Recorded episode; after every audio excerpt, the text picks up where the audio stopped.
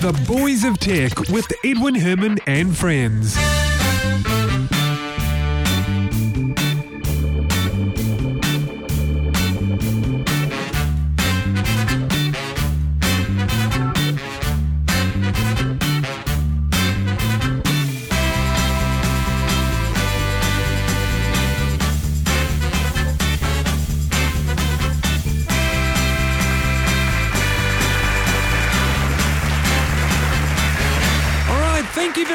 Much. Welcome along to episode 170 of The Boys of Tech, New Zealand's longest running tech podcast. This one is for the week beginning Monday, the 11th of June 2012. And my name is Edwin Herman. Joining me over Skype on his brand new Microsoft Live Chat Alex 3000 headset is Ben Sunko. Welcome to the show, Ben. Thanks, Ed. No, there's no need to publicise that it's a Microsoft headset. it just happened to be the cheapest one that would do the job. Mate, you honestly, you sound very good. In fact, I, it's almost like you're sitting right in front of me. Really Maybe is. I am. It's a conspiracy. Now you're scaring me. Let me just check behind the curtains. No, you're not there. Fine. No, no, not that. The other side. oh man, this is you're sounding really good. I'm I'm really pleased you you've got you've got a really good headset, and I, I think our listeners will be happy too. Yes. Okay, so let's just look ahead at some of the stories we'll cover in this week's episode. The Flame malware involves a breakthrough in cryptographic techniques. The MPAA is apparently okay with releasing legitimate Megaupload files back to their customers. And a US study shows that enhanced ebooks can distract children from its core content. This and more, but let's kick off with the Flame malware. Now, we covered this a while ago. This is the piece of malware that apparently is believed to have been sanctioned by a government of some sort because it targeted a whole bunch of Middle Eastern countries. Now, what's interesting about this is that they've analyzed, or at least partially analyzed, the algorithm and how it does what it does, and it involves some pretty impressive breakthrough cryptographic algorithms, stuff that hasn't been done before. You do wonder if the underground sort of crypto, uh, the underground encryption community is just as advanced as the corporate community, but obviously none of their findings would be advertised externally to the group. Well, I mean, that's the thing. A lot of it is, you know, you don't know what you don't see. Yeah, Or, yeah, you and know, obviously, what you don't hear you know, about. you've you've got the one side that's working on the encryption, then you've got the other side that's working on the decryption or the cracking of it. The two aren't going to be sharing a lot of information. No, no, totally. But I think this one here is particularly interesting because it is, I have to say, believed to be here because we don't know, it hasn't been confirmed, but it's believed to be sanctioned by a government, which to me puts this in a whole different category of, of your traditional sort of hacker type stuff. You know, your, your, your stuff that people do for, for the traditional reasons, which is money. Well, it's probably more the fact that it's got out than the fact that it's been sponsored or sanctioned by a government. I'd say this this sort of stuff would be happening every single day. It's just none of it would be making it out into the public. From governments, do you think? I'd say the governments would be the biggest investors in this sort of technology. They're the ones that have got the most to benefit from this. Um, Yeah, I mean, I- I, the Iran Iran's being attacked at an electronic level just as strongly as it's been attacked at a political level. Yeah, well, that yeah, I know. And, and the thing is, I, I don't know. I they never seem to say which governments are behind this, but but I think, and I mentioned this on on last week's show. I, I think they're hinting at, at the fact that it's the US.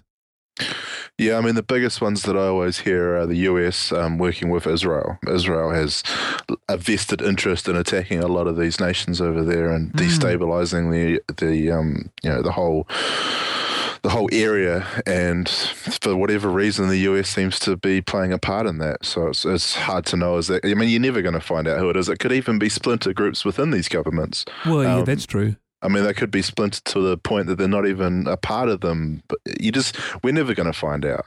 The, uh, the thing is, though, you have to remember that this particular uh, attack really just gets information. It's a espionage tool.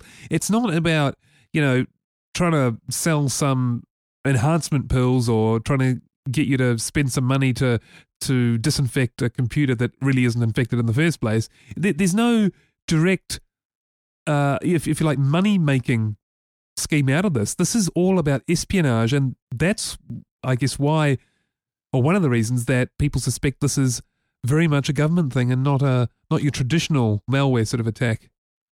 But anyway, part of the algorithm in the malware involves MD5 collisions.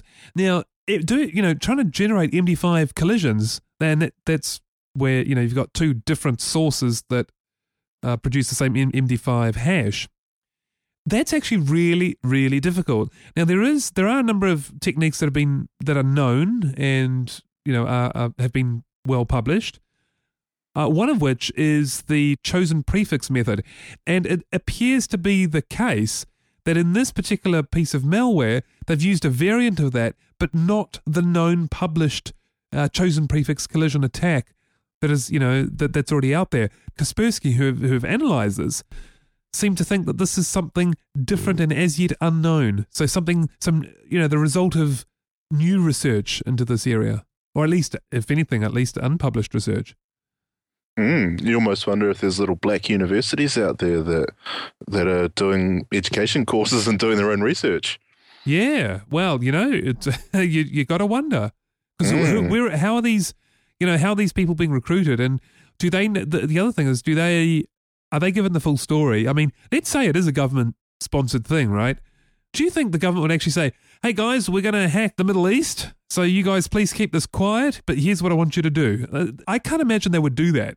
I, I, I think they would be sort of telling a, a, white lie, you know, the whole smoke and mirrors thing, and getting the sci- the the researchers and scientists to and the mathematicians to come up with the algorithms they need, but under the guise of something else.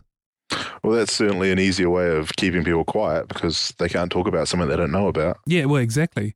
And mm. probably also people have less of an ethical dilemma as well. Yeah, if, it yeah. removes the ethical dilemma if you don't know what you're being yeah. unethical about. Yeah, exactly, exactly. Mm. Or, whether you are at all in, in being unethical because yeah. you don't know. Yeah, you probably think you're doing a good thing. Yeah, exactly. Yeah. So that's an interesting one. That one, and that you know, to me, this this whole story, it's it's like the whole Stuxnet thing as well. That was I've read a lot about that, and it's just an amazing read. Anyway, let's not get onto Stuxnet because that's been and gone. Now, the MPAA, would you believe it? They're not the monsters that some people seem to think they are. Apparently, the MPAA, although you're scoffing, I know. yeah, like, let's let's not be too, you know, drastic about letting yeah, them off the hook. But you know, it's interesting because they are okay. You know, they've made a statement that look, they're okay with returning legitimate files on Megaupload back to the original owners so that they can, uh, you know, yeah. do what they need to do. So that's it, reasonable. It, yes, it's it sounds reasonable, doesn't it? But they also have a rating system that is not compulsory. You don't have to get your movie rated. But if you don't get it rated, you won't get it shown in the theaters. So it's a bit of a catch twenty two. If if you want to make a movie that can potentially make money because it has a wide release in the in the cinemas, then you have to get it rated. So it's sort of a catch twenty two. And this is the same thing. They said, look, we're going to be all nice and friendly, and we'll release any legitimate files that we find on our system. We just don't think we can actually identify whether a file is legitimate or not. so it's like, yes, they're going to they're going to release all the legitimate files. They just won't actually find any legitimate files to release. So it sounds great, but they potentially won't do anything. Yeah, you're right, actually. And they have admitted it's very difficult to figure out eh, with so many files what's legitimate and what is not. Yeah, and I wouldn't be surprised if they, you know, you know, you can have your files checked for the small fee, and we'll we'll sort that. You know, we'll facilitate that for you. Or when they start doing something, then then it's great. But while they're talking about it, I, I just don't believe a word they say. It's just spin. well, I can see why you feel that way because the MPAA don't exactly have the best reputation either. So, uh, yeah, I, I can see where you're coming from. I'm, you know, perhaps I'm just You're naive, but you live in la la lovely land. oh, well, I'm happy there though. It's a lovely place to be. It is. You should come yeah. over sometime. yeah, I do every now and again, but you know. Well, I'm look, let's go and get asked to leave. look, let's wait and see anyway, because look, I do agree with in principle what you're saying. Actions are louder than words, so let's see whether this turns into actions that actually, you know, address what they're saying they will do or what they, they're okay if, with. If they do what they're saying they'll do, I'll admit, hey, good on you. You're making, you know, you've said something, you've followed up, you're starting to be honest. But yeah, until they do that, it's just it's just. But, but thing. remember, they're not the ones in custody of these files. It's not them who have it. They're just saying we're okay and we're not going to, you know, uh, oppose the release. That's all they're saying. That's the it's the you know the, the the US Feds who who are in custody of the information. So it's not like the MPAA can release them. They're just saying they're not going to oppose anything so long as it's legit. it does appear that the MPA, the MPAA are the ones that are driving all of this. If they said, "Yeah, we don't mind," I imagine the whole thing would go away. Like it's it's all well and good that it's the U.S. government, it's the you know whatever department of the um, the government that's responsible for this, but at the end of the day, it's the MPA that's driving it. They're the ones that have got all the power. They're the ones that will have initiated the you know basically the illegal arrest of the guy in New Zealand.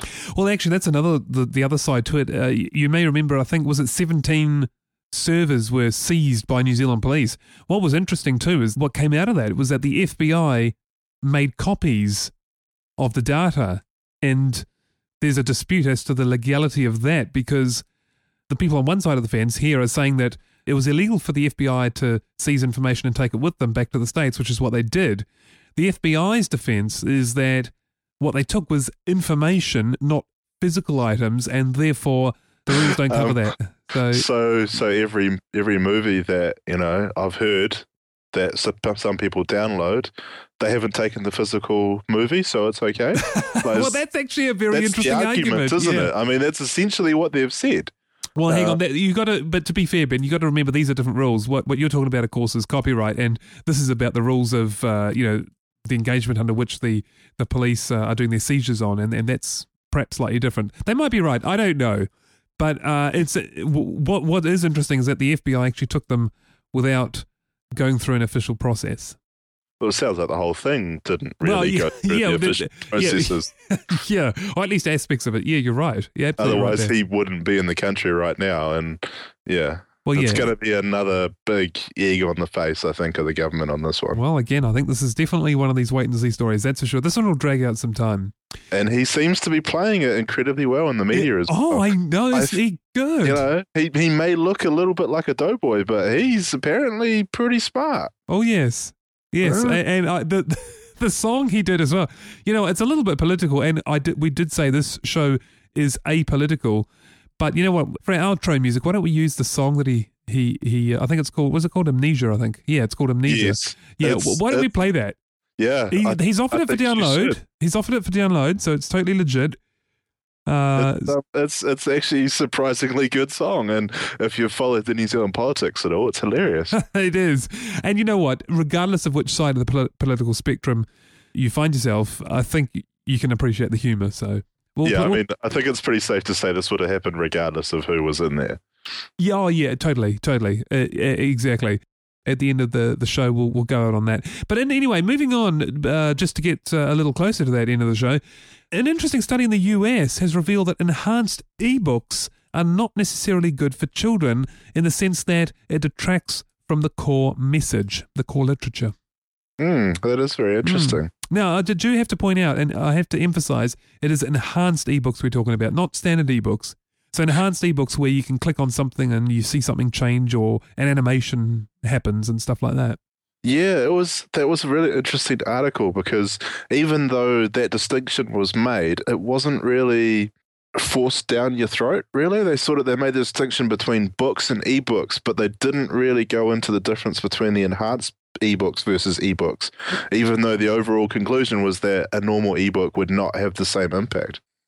Yeah, well, uh, they, they didn't actually cover e- ebooks themselves, so we, we can't even conclude that really. But Well, I think they kind it's yeah, they kind of said it without maybe saying it or yeah, because I agree. I don't think a, a normal ebook that all you can essentially do is turn the page does have this effect. well, you wouldn't expect it to, put it that way. Yeah. But certainly, certainly with the uh, enhanced ebooks, and I, I guess it's some people would say, well, that's common sense. But of course, until you do a study, you know, it, you, you really don't know. I mean, there are a lot of things that where people's common sense, if you like, has been completely reversed because, uh, you know, as a result of a study. So this really has confirmed anyway that all these little enhanced bells and whistles in the enhanced ebook can actually detract from you know the actual message that, that's coming across.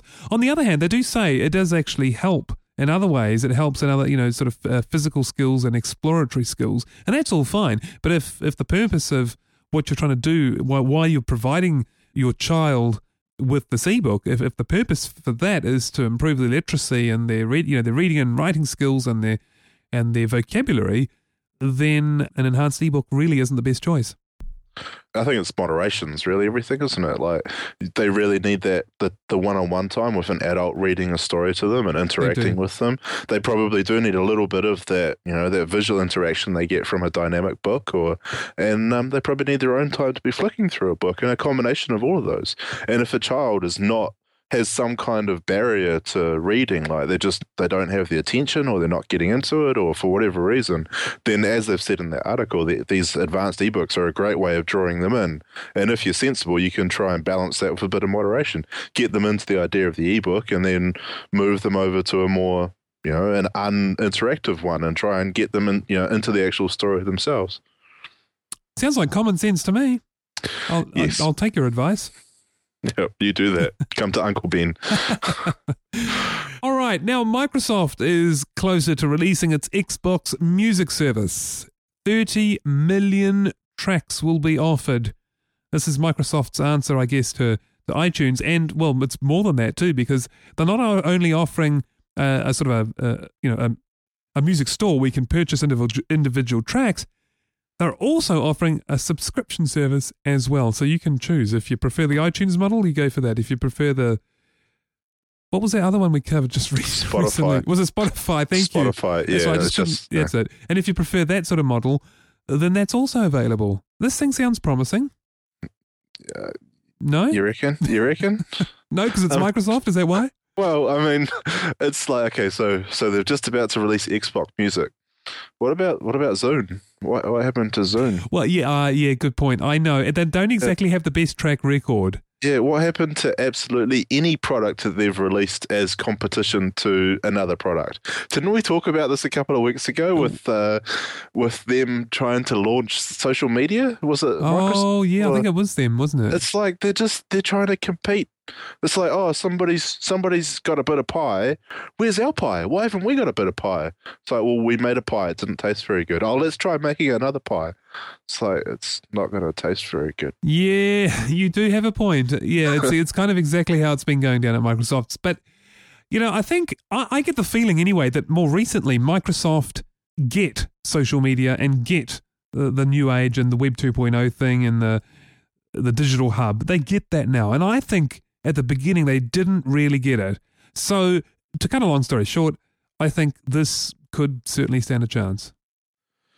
I, I really do. I really do think that uh, it's the new Microsoft.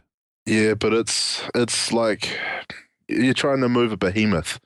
Like it just if they're wanting to do this sort of thing, they should really try and diversify and have a create an arm that does this and does it properly. Distinguish it from, you know, take some of that Microsoft brand off it and try and run it yeah, as a I, legitimate entity. I agree with the, the Microsoft brand, and I do wonder though, just on that very note, I do excuse the pun there. I do wonder whether X the fact that they're branding it Xbox is part of that is to answer that because Xbox is hugely successful. It's one of the few things that is actually hugely successful from Microsoft recently, or relatively recently.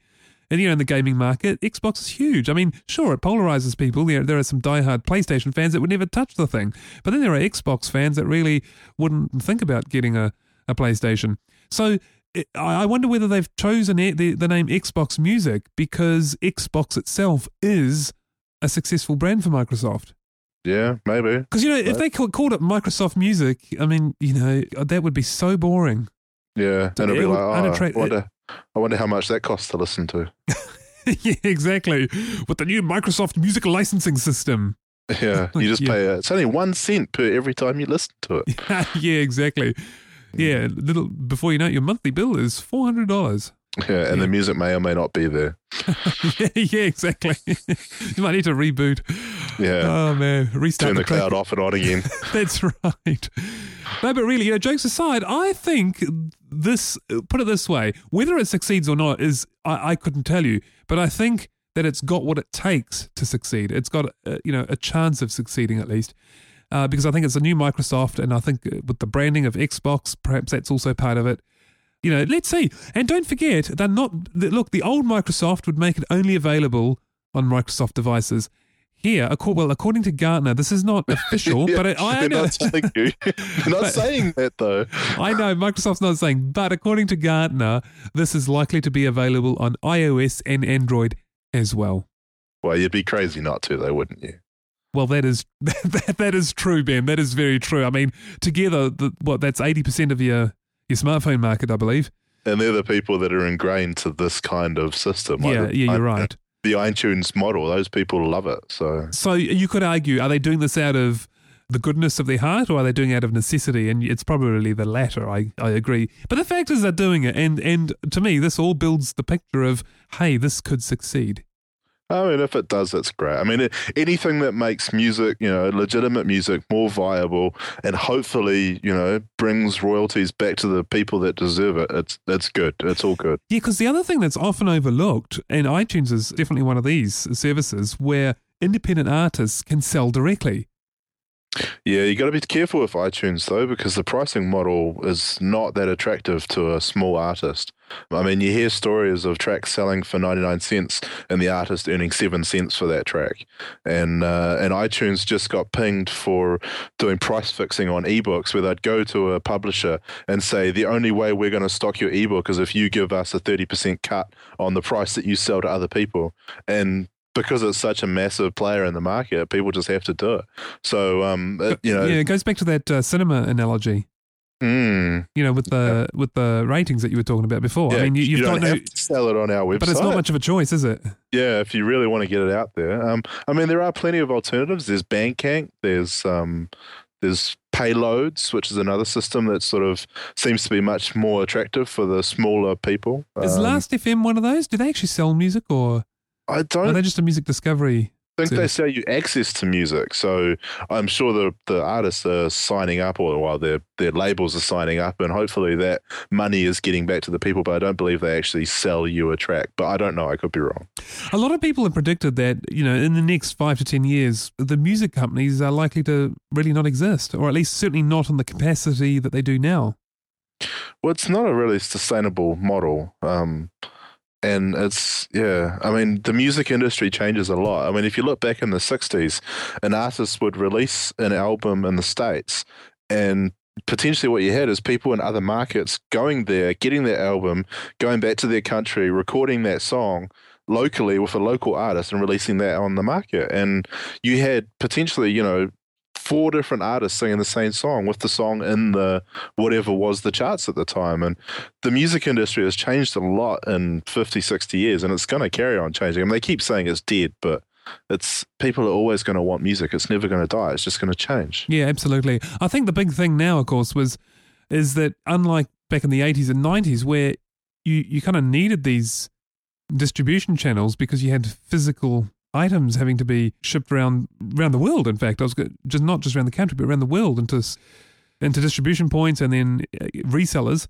But now, of course, with you know digital distribution, I mean, I- I, think I don't think music companies will disappear totally, but I, I think your sort of bread and butter, most of your stuff, I, I think in five to ten years will be direct to consumer. I think what we'll find is that the music companies become cherry pickers. You know, the the overall market will exist as a general market. People will be making things, making their names known in their own little circles. A group will turn up that is particularly good, and they'll make it through to these bigger corporations and bigger companies that start to give instead of you know trying out everyone. They don't need to try everyone out because everyone's trying themselves out, and they can just go in and say these people are popular, these people are popular, and offer those people contracts and the contracts will be better because they're not going to be make you know hopefully not forcing people to make bad albums because they can choose an artist that has already proven themselves Yeah, it's it'll be a better model Th- that is it. Actually, what you touched on just there is actually really important. The, the, one of the advantages that a a big multi-million or multi-billion dollar industry like the music industry is is that they can offer really good contracts in the sense that they can give an artist some millions of dollars to produce an album as an advancement. Sure, a lot of you know that often has to be paid back, right, uh, through through the sales. But the point is, they can actually do that. Whereas when you're doing direct to direct to consumer, like all you know via a distribution point, say like iTunes or some of the others that you mentioned, you really don't have you know the artist doesn't have that. They're kind of on the on the back foot. So that that is one of the big advantages. You know, Warner can can give some artist a couple of million dollars to come up with an album. But what we've also seen is, you know, everyone's everyone's producer daughter has an album out there because the technology. If they spend two million dollars, they can make you know a rat's fart sound like a number one record. a lot of them do sound like that anyway. yeah. So this could also filter out some of those people, like Yeah, well, the people true. that make it through will actually have talent. I mean, you know, those rat farts are always going to make it through, but oh no. Uh yeah. nice choice of words. I like it. All right, that's the anyway. That was the Xbox Music Service from Microsoft. Of course, it morphed into a general spiel about the music industry, but that's okay. That's that's fine. We would have been uh, talking about that a lot longer if Brett was here. yeah, I'm filling Yeah. in as for Brett as yeah, I can see you, machine. you're, you're doing not a bad job there at all. Yeah, not thank a, you. Not bad at all. You know Uh, exactly. Diablo, Diablo 3 is awesome. Oh, Oh, yes, now you're sounding very much like him. okay, now, last story for the international section LinkedIn. Need I say anything more? More like Hackton. yeah, it's a it's a good one. Yeah, 8 million passwords leaked. And that's not all of them. I actually went to the to the uh, hacker forum where they released these. I downloaded the, the 1.5 million list of MD5 pass. Uh, sorry, SHA. Are they MD5 or SHA? Well, they said SHA 1. SHA one, they are SHA one. Yeah, that's right. Sorry, I downloaded the list. There were two lists, uh, or two main lists. There was a, a list of six point five million, and I downloaded the uh, the other list that was posted at one point five million. I couldn't find the six point five million one because actually what happened is that the forum has deleted all the posts, and I had to go to Google Cache, and even that has been a lot of that has gone. So. Uh, I did manage to track down the 1.5 million list. I had a look in there, see if mine was in there. It wasn't, but that doesn't mean it hasn't been hacked because people suspect that this is just a very small portion of the big list, uh, you know, of the, the whole LinkedIn database, and that the majority was already hacked by the hacker. And these were the more difficult ones. Yeah, it's interesting. Like you kind of like as they narrow it down, you kind of wonder if um, is there a top ten passwords that they you know really can't hack, and if you have one of those top ten, pa- does your password become you know you've created this password that's uncrackable. As soon as it's cracked, does it then become a password that everyone talks about as the uncrackable password? Well, yeah, and then you definitely want to change that Yeah, because then it's like- even more talked about. yeah, it's so famous that you could never use it.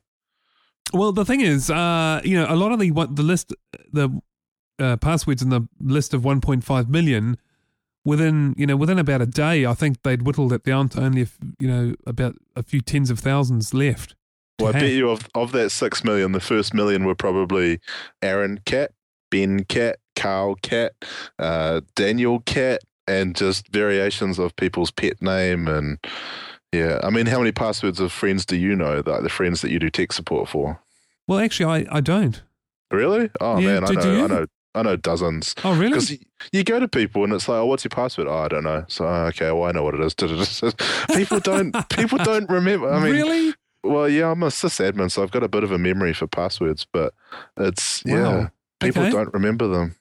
That That's is- why I deliberately do not look at people's passwords. I I like that there's an interesting one on the uh, there's an article about this particular story on Ars Technica and they published some of the list and the one they've shown one where the password is this is not secure. Yeah, it's awesome, eh? It's like yeah, no kidding. That's possibly one that I've used in the past as well.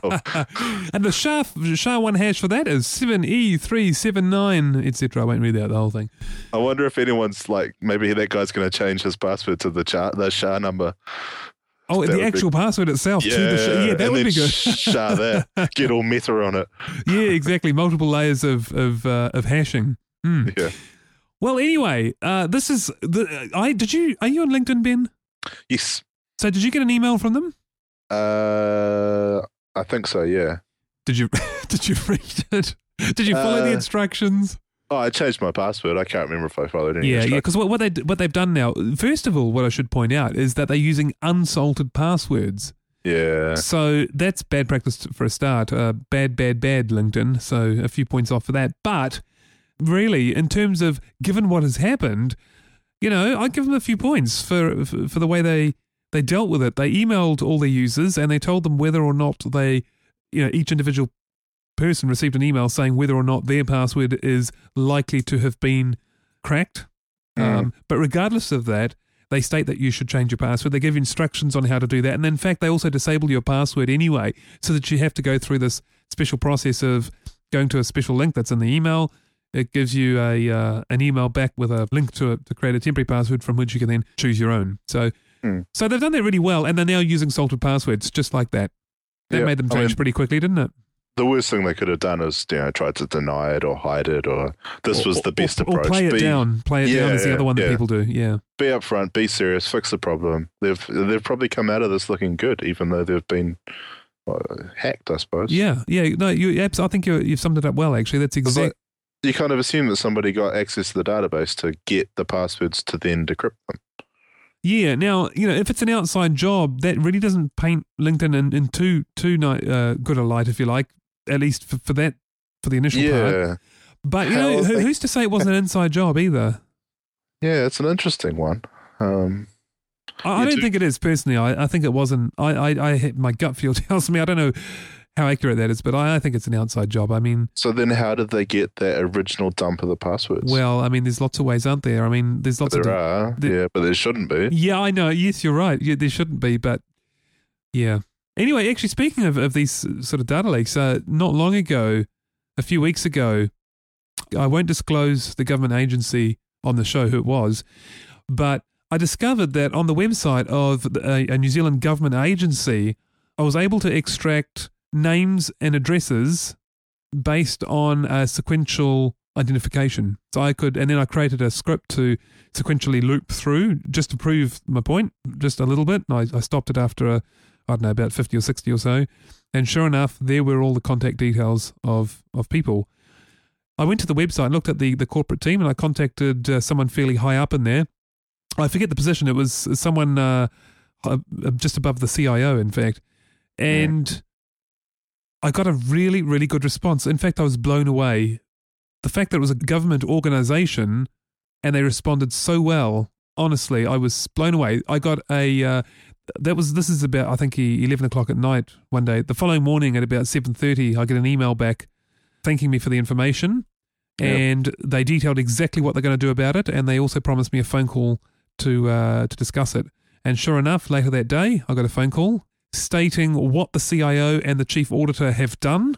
And in fact, I went back, I because you know I'm forever skeptical when, when people say, "Yeah, no, we fixed that." So I went straight, Yeah. straight after the phone call. I went right back to the computer, tried it. Sure enough, no more information. Well, that's good. Yeah. That's really good. Mm, I was honestly blown away because, you know, often the wheels turn very slowly at government departments, and there's a perceived lack of accountability when it's the government, believe it or not, because it's the government, you know, does it really matter? That's kind of the attitude often, Hmm. you know, whereas. I was really blown away. It was absolutely amazing, and they, they just fixed the whole thing. And we had a good uh, good good phone call about because I explained how I did it and and what I discovered and how it even crossed my mind as to how this vulnerability could exist. Yeah, some Mm. things kind of seem obvious to us, eh, that maybe don't to other people. Well, that's the thing, because uh, you know, uh, you, myself, and probably a bunch of listeners on this very show that these are the types that we are the type of people that kind of think that way. But as you say, not everyone does. No. So anyway, the reason I brought that up is just about the whole response thing. You know, I've got a really good uh, impression of this government department in the sense that okay, it wasn't so good that they that they had this information leak in the first place, or at least the the potential for this to be leaked. There's no evidence, by the way, that that was actually exploited. You know what I discovered, but you know. The way someone responds, eh, uh, look to quote LV Martins, which is a local, local store. That's the what I was thinking as yeah, well. Yeah, it's the pudding right that counts, and it really Yeah. is, isn't it? Yeah, because I mean, any anyone can. Everyone makes mistakes. Anyone can make mistakes, Yep. and um, it takes you know the. A lot of the time, the reaction to "oh, you made a mistake" is "oh, no, I didn't. You were wrong." Get all defensive, but you know the sensible approach is "oh, yeah, I did. Okay, well, let me fix it." And That's that's right, yeah. That's good to hear that people are, you know, that's the new approach. Yeah. And the perception of um, the perception is almost more important as anything else. So. Uh, you're right. But yeah, no, you're right. You're absolutely right. And you know, in the example that I where I discovered, you know, this government agency, they obviously had to scramble it because I I know the a little bit about the organization. Well, not the organization itself, but I know the size of the organization and the size of the information technology team there. They would have had to scramble some people pretty quick smart to actually say, "Hey, you guys stop work. You got to guys you, you got to come with me and fix this." Mm. So, and that that's impressive that that happened because I don't know. Uh, there are organisations that I've worked at that I, I can't really see that happening. It'll be more like, oh, this has happened. Hmm, maybe uh, our, our something to think about next week or next month is getting onto this thing. That's Mind gonna, you, I mean, you've you've worked on systems that you know you you identify a problem, you fix the problem, you put it out into a QA environment, you test it, you make sure that it works properly, and then you deploy it live. You do wonder if maybe they had a fix already, um, you know, available when they're just waiting for an opportunity to apply it because it does sound like it was out there very quick. You yeah, wonder how well it was well, tested. That that is true. That is true. And uh, having said that, I must say that the um, I long suspected this security flaw that I discovered. But and, and I'd sometimes I'd go back and check. Oh, I wonder if it's giving away information because it's supposed to give away a little bit of information, but no user identifiable information.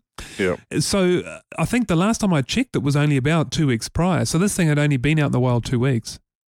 Yeah. Okay. So, so, so that could yeah. easily have rolled back. So I think what you said is, is quite like you know they, they could have just rolled back the earlier code release.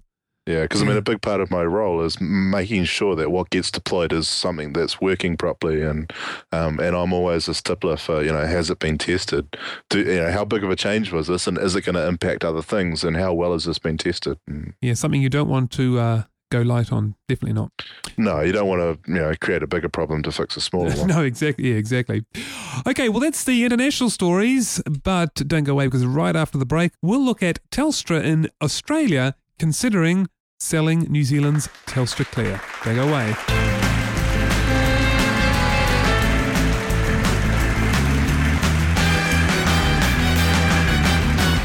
All right, welcome back. Now, Telstra in Australia is considering selling TelstraClear. Guess who to? Any prizes for guessing? I'll give you a clue. It's not Telecom. Oh, not Telecom. Um, LV Martins? it's the pudding right that counts. oh no, no, it's Vodafone. So this will be interesting if it goes ahead because TelstraClear have a, a, a sizable chunk of the the broadband market, the fixed line broadband market. Vodafone, of course, has a very healthy chunk. I think it's the largest mobile operator in New Zealand. Mm. With I think 47, 48% of the market of the mobile yeah, market being a bit cagey around that one, aren't they? Well, they don't give away the the revenue market share, but certainly in terms of subscriber numbers, that's always been public and, and is always very clear, and that's around 48%. So they are the biggest in terms of subscriber numbers. Mm. So having them, you know, having them own TelstraClear's assets, the the fixed line broadband stuff, that puts them in a really good position to to compete with telecom. Well, do you know who else Vodafone bought a few years ago? No, tell me. iHug.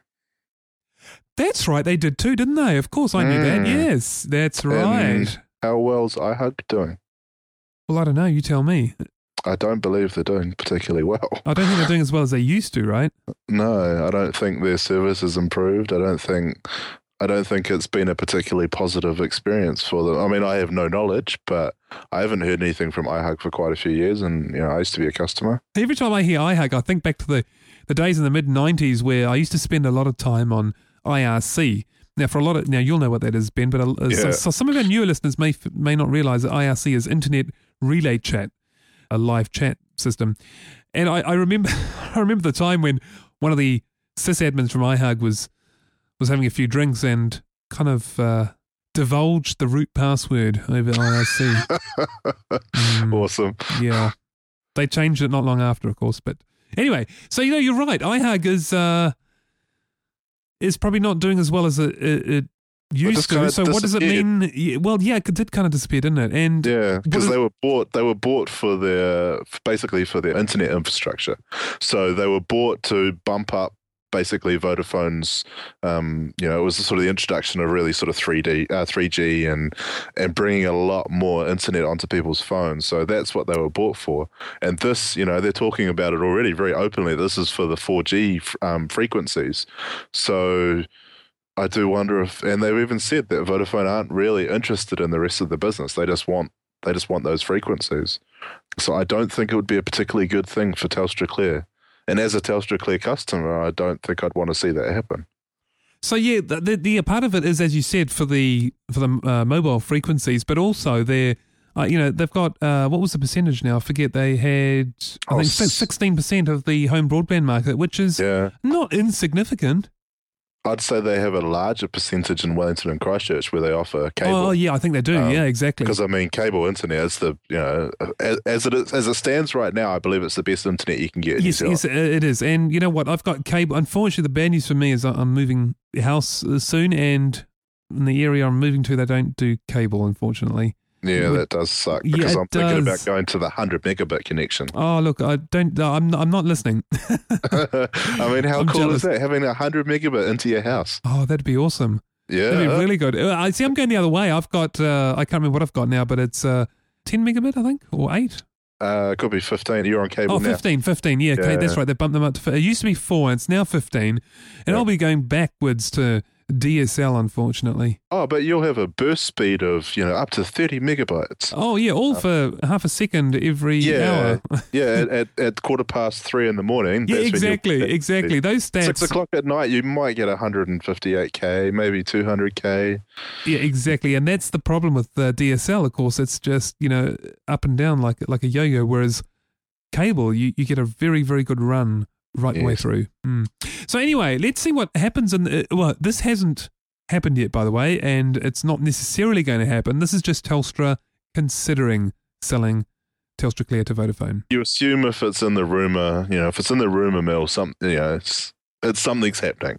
They're they're talking about it. They're at least talking, yeah, exactly. yeah, but, and you do know, wonder how far along that is. Yeah. Well, you know, I, I think, I, I don't know, I, I'm kind of not sure how I feel about the whole thing. I mean, w- we already kind of have a duopoly in the mobile market. It's Vodafone and Telecom. In the, you know, fixed line, it's TelstraClear and Telecom. So this is just going to reinforce the fact that we have a duopoly, really, if this happens. Well, I mean, it really it would create a bit of a behemoth. They'd be bigger than Telecom, wouldn't they? As far as Well, a would they? player in Do the think? yeah, because I think Telecom's fixed line market is reducing. People, there's less and less need for people to have fixed lines, so it's reducing in that area. I mean, extras the pile of rubbish that it is, um, and oh, okay. Let's not let's say it like it is. Yeah. yeah, and the um, you know, and then mobile, the telecom mobile, you know, as as this article was trying to imply, um, Vodafone has forty percent market share, you know, forty seven percent market share by pers- by um, subscription rates, but they've had a bit of a um, dumping of their lower end customers over to 2degrees. So of that forty seven percent, they probably are the sixty percent of the actual revenue that they talk about, even though no one will say that. Yeah, but look, I, I suspect that Telecom have a, a, a clear number, clearly number one in in uh wire in fixed line broadband and DSL. That I, I would guess yeah, they are. and they're going to maintain that with the UFB because they basically got a monopoly on that. well, that is well. true. Yeah. But you know, this is this is certainly going to be big competition. I mean, it turns you know two big companies into one very big company. That's right. I mean, exactly. they'd probably be bigger than New, than Telecom in New Zealand. I would have thought, like those two together. oh, the actual uh, like uh, the head of Vodafone and the head of Telstra. If they formed a company, I would have thought that company would be bigger than Telecom. Yeah, but I suspect it would only be the New Zealand arms that are merging. I think or being sold. It's TelstraClear New Zealand being sold to Vodafone yeah. New Zealand. But even that, I mean, TelstraClear New Zealand and Vodafone New Zealand merging into a single. Oh, do you think they'd be Telstra- bigger than Telecom? No, surely not. I reckon they would be. Yeah, No, I think they'd be miles from it. You reckon? I don't know. I mean, tele, what is telecom these days? It's so hard to tell with with chorus and. Oh ex- yeah, I know, and and the, the whole splitting of the company. I, I do get. I must admit, I haven't followed this as closely as I probably should have. So, I, I get. I've I've I, I do get lost with the whole telecom thing now. Yeah. Mm. Anyway, uh, let's again see what happens in in, in this case. I, I don't know whether it's going to mean much for consumers. It's hard to say really either way Yeah, it is very hard. because you can you can argue both ways. You can say, well, it's going to really just reinforce a duopoly, which we kind of already have, as I said, in the different markets. So therefore, things won't be so good for the consumers. But on the other hand, you could also argue that well, they're really going to have to to work hard or keep working at competing with telecom because if they don't, they'll just end up getting pushed out of the market. So. Yeah. For that reason, you could say, well, it would probably work well for consumers. So I, I think if, if it even happens, it's uh, it's just too hard to call.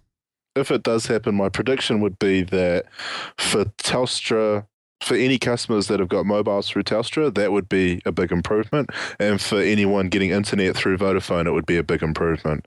But the flip side would be Oh, your internet service with, tele- with Telstra would probably be reduced. Yeah. And but probably wouldn't make any difference to the Vodafone market. So it's probably win. You know, out of four possible groups, there's probably wins for three of them, and I'd be in the one that would probably lose.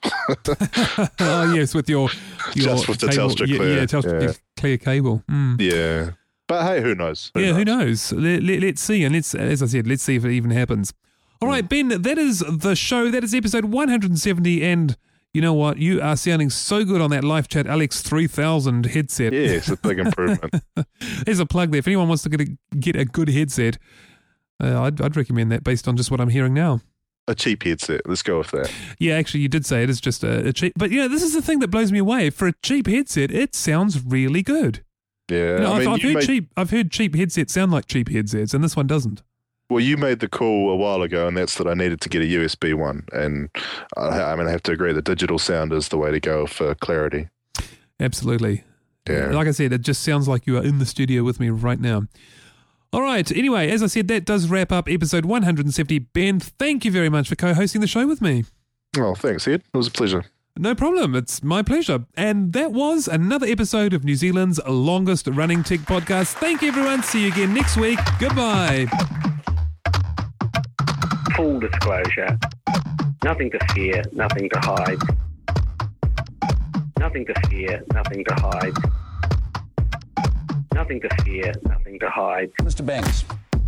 Can't, can't remember. John Banks. I can't recall. Mr. Banks. Can't, can't remember. John Banks. I can't recall. Mr. Banks, did you know he was giving you the money? Why don't Mr. Banks, did he mention 50,000? why don't you Mr. Banks, were you there when they started writing a check? Mr. Banks, did you ask it to be two checks because you could make it anonymous? Anonymous, anonymous. Nothing to fear, nothing to hide. He's the majority, so he's alright. He is John Banks. He got the vote. And that's why he keeps him afloat. On his cabbage boat. That politician got that politician got that politician got amnesia again. That politician got that politician got that politician got amnesia again. Amnesia. Amnesia. Amnesia. Amnesia again. I don't know who gave me money. I can't remember now. Why not? Why not? You're dead meat, aren't you? I don't know who gave me money. I can't remember now. Why not? Why not? You're dead meat, aren't you? So it wasn't anonymous. No, no. I don't, I don't know. I can't recall. I don't know who gave me money. I can't remember now. Why not? You're dead meat, aren't you, Mr. Banks? That politician got that politician got that politician got amnesia again. That politician got that politician got that politician got amnesia again. Amnesia. Amnesia. Amnesia. Amnesia again. Shouldn't you stand yourself down over the dot-com affair? What are you talking about? This is offensive. He is a married man. Mr. Banks said Kim Dotcom had been a good friend and had paid for a very large Donation. Nothing to fear, nothing to hide. He's the majority, so he's alright. He is John Banks. He got the vote. And that's why he keeps him afloat. On his cabbage boat? That politician got that politician got that politician got amnesia again. That politician got that politician got that politician got amnesia again. That politician got that politician got that politician got amnesia again. That politician got that politician got that politician got amnesia again. Amnesia. Amnesia. Amnesia again. Amnesia again. Amnesia. Amnesia. Amnesia again. Amnesia again.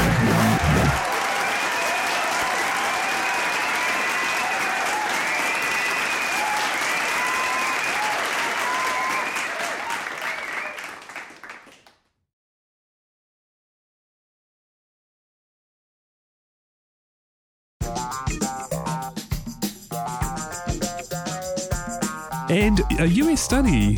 Oh, sorry, and a US study on ebooks and how children are affected. No, I'll just go back a step. And a U and a US study on enhanced ebooks on the. Do you want a hand? Yeah, I, I think I need a hand on this one. Hang on, one more time. Was a great show. I really enjoyed this one. Okay, let's. No, how do I normally wrap up? I don't know. Um, uh, no problem. That's it's my pleasure. Thank you very much. And no, how- what do I normally say? I don't know. What do you Yeah, normally say? off. Okay, let, let me just do the do the sign off. Okay, here we go. So you said thank you. No problem. It's my pleasure. Anyway, um, no, it didn't come to me. the show that never ends. the show that never ends. Yeah. I've got to mute myself in case I start laughing. Yeah. Okay.